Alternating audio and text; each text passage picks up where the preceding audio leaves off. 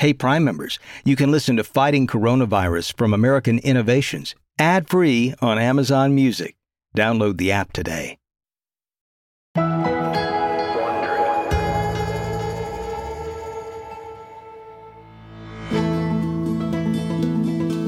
From Wondery, I'm Steven Johnson, and this is Fighting Coronavirus.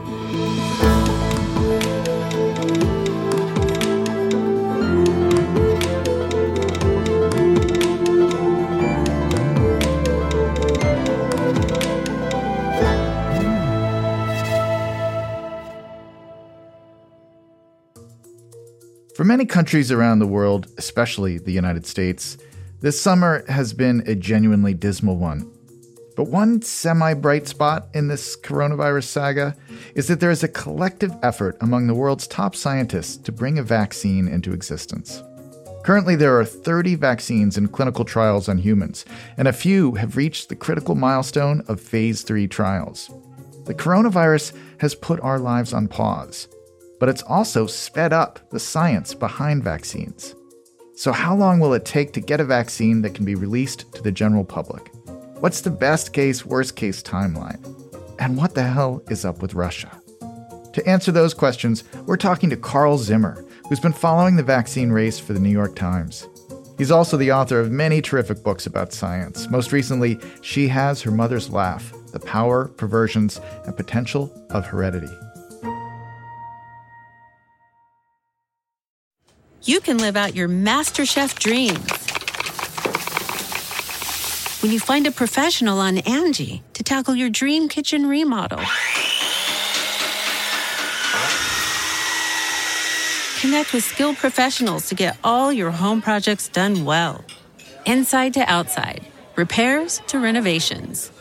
Get started on the Angie app or visit Angie.com today. You can do this when you Angie that.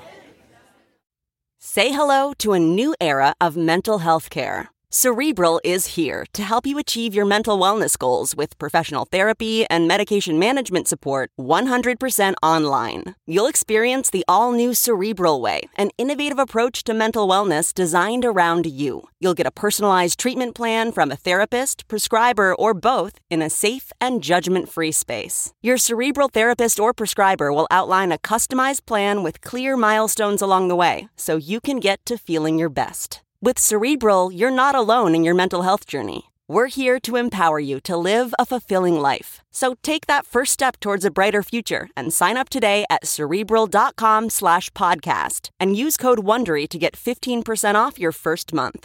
Offer only valid on monthly plans. Other exclusions may apply. Offer ends July 31st, 2024. See site for details.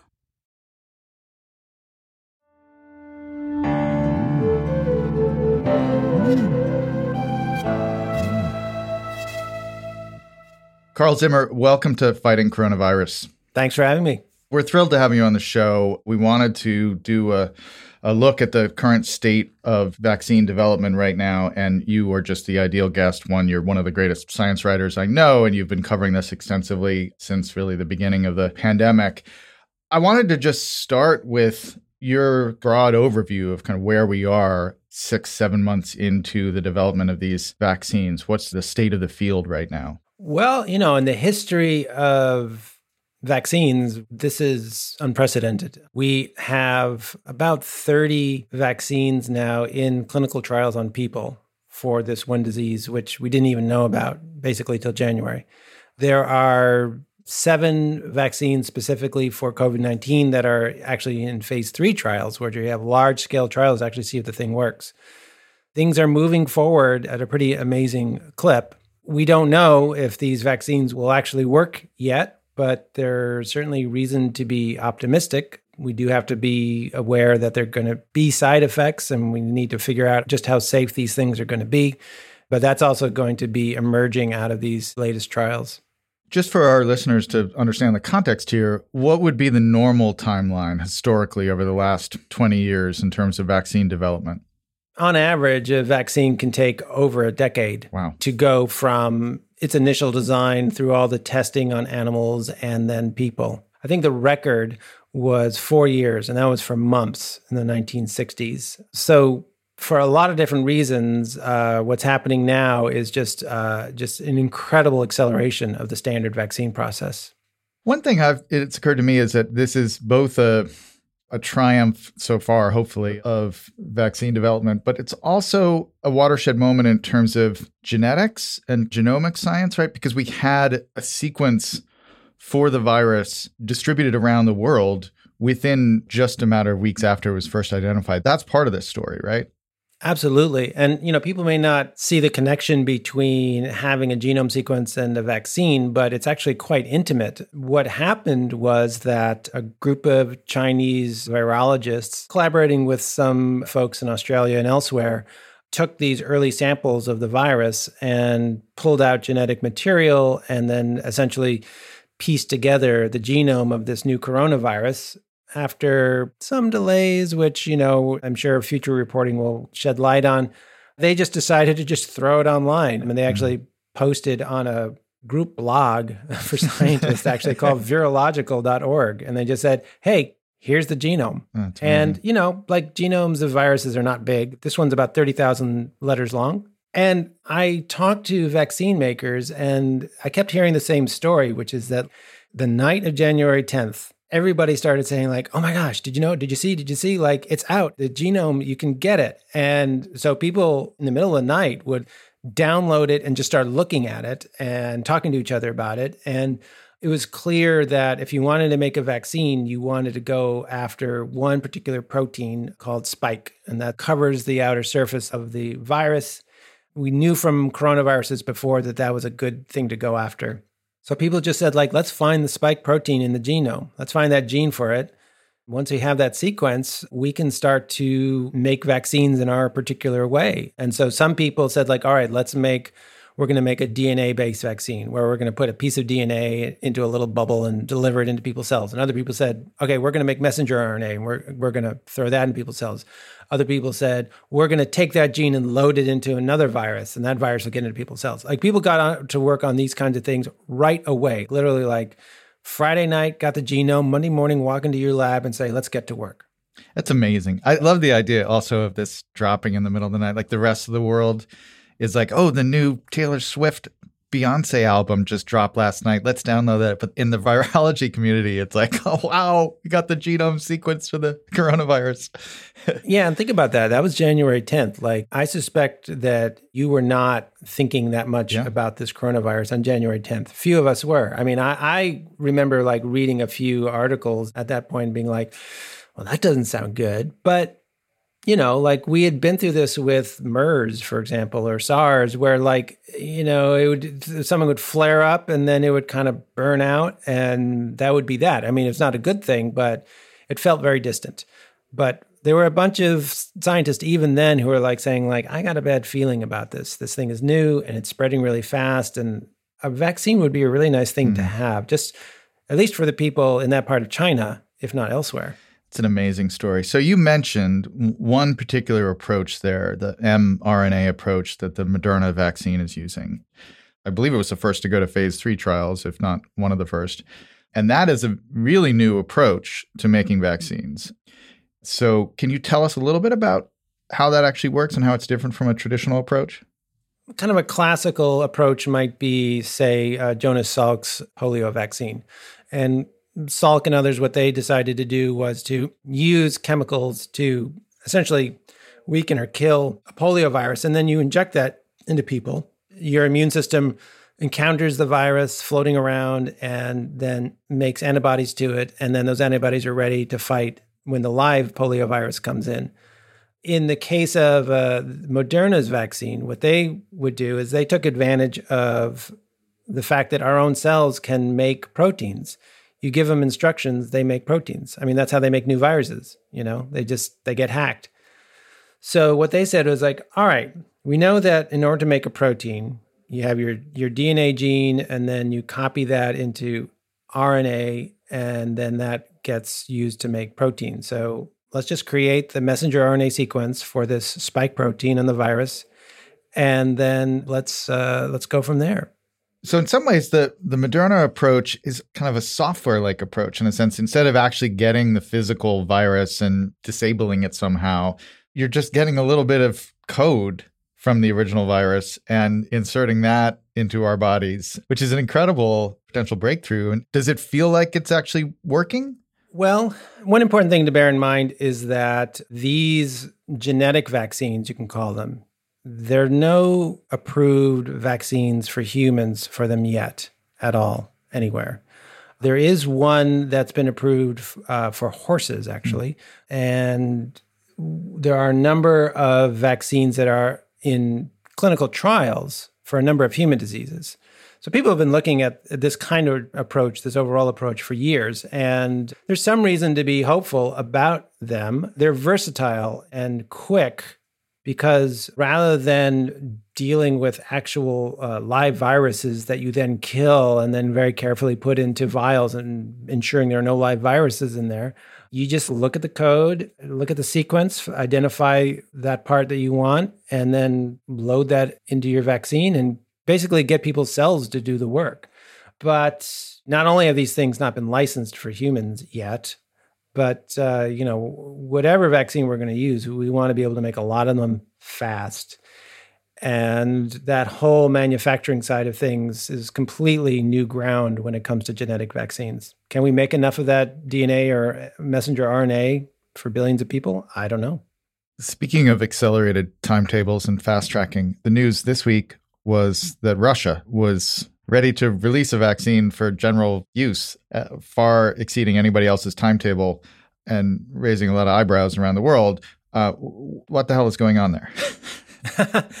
it's hard to tell from the outside what the hell is going on there. I became aware of the Russian efforts because they actually registered one of their vaccines um, on a website called clinicaltrials.gov. It's run by the National Institutes of Health of the United States, but it's sort of become a global database for all vaccine trials and, and lots of other drug trials. Back in July, I said, Oh, Russia's getting in the game. That's interesting. Uh, it was kind of an unusual vaccine they were describing that they would do. It was based on a virus that carries a gene. Again, like pretty much uncharted territory. So I just thought, well, that's something to keep track of. And then suddenly, uh, Russian government officials, within a few weeks, were saying, like, we are going to be putting this into industrial manufacturing in a, in a few months. We're going to be giving it to everybody. And I was like, what's going on? I mean, like, they haven't even reported the results of their phase one trials.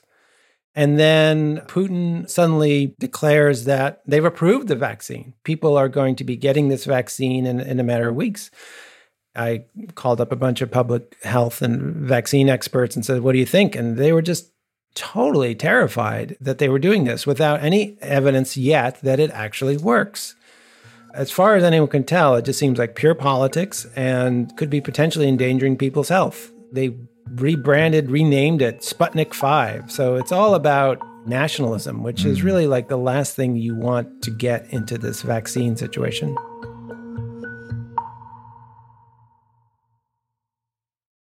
Sound the gifting panic alarm.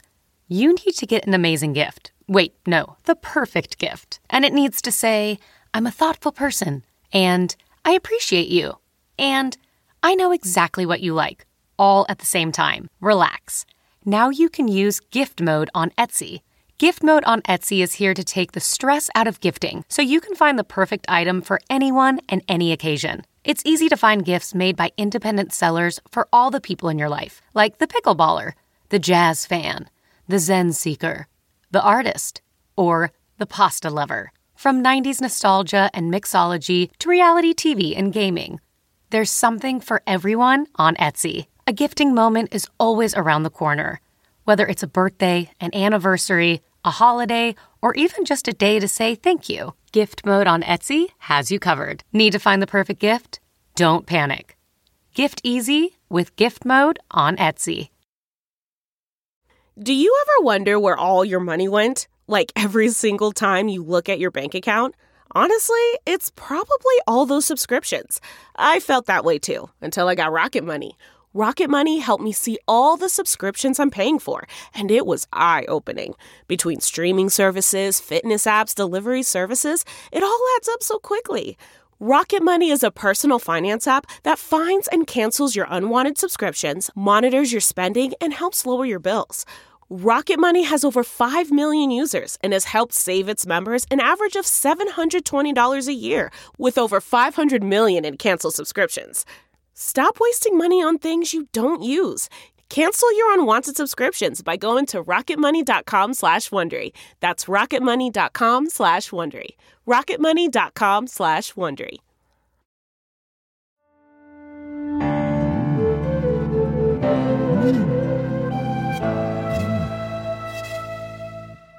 So we mentioned these stages of the trials, and, and the big milestone is that they've gone into what are called phase three trials, which are much broader. Those, by definition, take time. You just give people a vaccine and let them wander around in the world and see if any of them develop COVID. Is there a way to accelerate that timetable that is ethical? Or are we inevitably locked into multiple months of waiting to see the returns on this experiment? I think that we can't cut corners on safety and efficacy. I think you know, we are already breaking records left and right when it comes to vaccine development. I think we need to be willing to let the scientific process work the way it's supposed to work. Clearly, the clock is ticking. Uh, you know, in the United States alone, over a thousand people are dying every day. So, what some people have proposed is what's called a challenge trial, and this is actually something that is done on a regular basis for other diseases like influenza. In order to create a new flu vaccine, what people may do is they may actually vaccinate several hundred people and then intentionally give them the flu and then wait and see what happens. Now, there are treatments for the flu. That makes challenge trials uh, ethically acceptable the debate now is whether we should be doing challenge trials for COVID 19. You know, there are leading scientists, epidemiologists, and bioethicists who are in favor of it. There are also a lot of uh, scientists and bioethicists who are arguing against it. Their point is there is not really a good treatment for COVID 19 yet. Also, we don't know what like the long-term impacts are of COVID-19. You know, there are hints that for some people there could be months, years, or a lifetime of damage. So, is it ethical to intentionally give people this virus at this point to find out if the vaccine works? It's it's a tough question. It's a fascinating ethical question because if yeah. it does work and you accelerate the timetable 30 days, just in the United States alone, you're you know a thousand people are dying a day. So, if you intentionally give people COVID 19 to do these challenge trials and say even 50 of them end up dying tragically, but you save 30,000 lives on the other end of it. That's the argument. Right. So let's now think we get through phase three. Hopefully, a number of candidates emerge that are actually officially approved, and we want to then get them to scale. What's your sense of the kind of production side of this? And are there unexpected supply chain constraints here? I mean, I was talking to Bruce Gellin, who's at the Salk Institute and was the vaccine czar for Obama and Bush. He was talking about just the production of the little glass vials that you know do, that's if you're going to make a billion of these things in a couple of months hopefully do we have enough manufacturing capacity just to make the container yeah you are putting the whole vaccine making process to a, an incredible stress test yeah. and certainly there have been a lot of deals that people have been making with the people who make those glass vials there have been thoughts about well, are there ways that we can sort of pack multiple doses in a single vial? There might be potentially vaccines that take less packaging. In addition to the genetic material or an inactivated virus or you know or the other sort of uh, main part of the vaccine, a lot of these vaccines contain what's called an adjuvant, which is basically a chemical that sort of gooses up the immune system so that it responds more intensely to this viral cue. And so those have to be manufactured in huge amounts. And there are special companies like Dynavax, GSK that are ramping up production of these adjuvants for a number of different vaccine makers. So it's going to take a huge amount of coordination to make this work. And the challenges within a wealthy country like the United States are going to be big enough. But, you know, there are billions of people who are going to need this vaccine. And so there are organizations trying to work out the supply chain issues and distribution to get it all the way from these factories to countries all over the world that may not have a big medical infrastructure to handle it. Just keeping this conversation to the United States for clarity's sake, If you were in charge, how would you manage the rollout of the vaccine in terms of who gets it first? Hmm. What's the smartest way to do that? I think you start with healthcare workers. You know, they are at risk because they are exposed to people, but also they can become super spreaders because they're dealing with lots of people in interior spaces all the time. You can get a big bang for your buck if you take that first batch of vaccines and give them to healthcare workers. Maybe also nursing care workers too, people who are in nursing homes. Fauci has been saying that he expects a COVID vaccine to be about 50 to 60% effective. Is that sufficient then to really make a difference in terms of the overall spread of the disease in the United States? It depends on a lot of different variables. We know something about this virus, but there are a lot of things we're still figuring out. So, you know, we don't know to what extent some people are already protected against the virus because they might have been, say, exposed to other coronaviruses in the past. And there's enough cross protection that they're okay. That makes a big difference in terms of how the society as a whole responds, in terms of what people call herd immunity. And basically, the goal with vaccines, one of the goals, in addition to protecting individual people, is to get society as a whole to a level of herd immunity where it's just really hard for the virus to get from person to person. And if there is some existing immunity, that makes getting to herd immunity easier uh, with Yeah. vaccines. Crystal ball time. Give me kind of three quick scenarios optimistic but plausible scenario, the realistic, most likely scenario, and then the pessimistic scenario that you're most worried about. Where are we in, in a year, year and a half? Let's start with the pessimistic one because, like, let's get that one out of the way. It's, all right. it's 2020. Right. Yeah. Okay. So so the pessimistic one is that these vaccines all turn out to be not what we had hoped. There turn out to be all sorts of unexpected problems with them. Turns out that protecting against this particular virus, you know, a piece of RNA is not going to cut it, uh, and so on and so forth. And we're still sort of floundering a year or two from now trying to get a vaccine program off the ground. I'm not ruling that out. That could happen. I think a realistic idea, I think that by the summer, we've got large scale vaccination going on with vaccines that are good, hmm maybe more than 50% effective, actually. Right. But that you will need probably a booster, like, you know, maybe in a year, you're going to have to go back to get another shot. The super optimistic version would be that AstraZeneca, which is using a viral vector vaccine that was created at the University of Oxford, they have hinted that they could start making the vaccine as early as October if the trials that are currently underway turn out to be good. I think everything would have to line up exquisitely well for that to turn out, but that's a possibility. And there are a lot of these vaccine makers who have factories already like geared up and ready to go or already going in making this vaccine by the millions. They're making them even though they don't know if they're going to work or not if we could get that whole uh, supply chain issue and the distribution kinks worked out, it's conceivable that before the end of 2020, there would start to be healthcare workers starting to get vaccinated on a large scale. Super optimistic. I would be thinking maybe in the summer, there would be large scale vaccination with vaccines that work pretty well. And then the year after, there'll be a wave of vaccines that work even better. Well, it's nice to have some glimmer of optimism to cling to, even if we want to be realistic about it. Look, here's how I think about it. Right now, I'm a long term optimist and a short term pessimist in the sense that, like, in the long term, we're going to get out of this with a vaccine. Yeah. And it could be as soon as this coming summer, but that's a year from now. This is going to be a long, hard year. This winter is going to be brutal. And the only thing that's going to keep deaths down is for people to put up with real deprivation, continuing social isolation. We're going to have huge economic problems. We're not going to have a vaccine to save us from this winter, but we will have a vaccine in the summer. Carl Zimmer, thank you so much for all your insights. We appreciate it. And let's continue this conversation uh, in a couple months and we'll see where we are. Yeah, we'll see which scenario is looking good.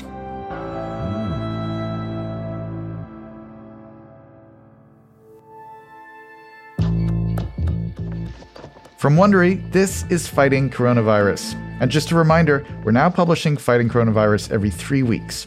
Our next episode is September 8th. We'd love to know what topics you'd like us to discuss.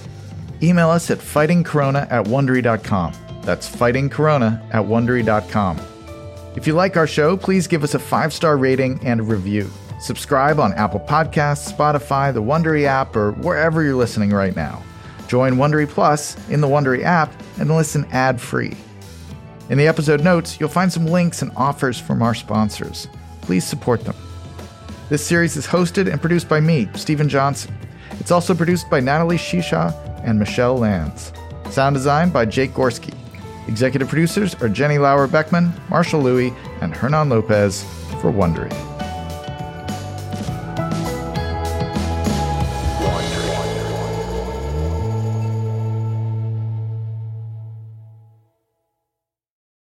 Hey, Prime members, you can listen to Fighting Coronavirus from American Innovations ad free on Amazon Music. Download the Amazon Music app today. Or you can listen ad free with Wondery Plus in Apple Podcasts. Before you go, tell us about yourself by completing a short survey at wondery.com/survey.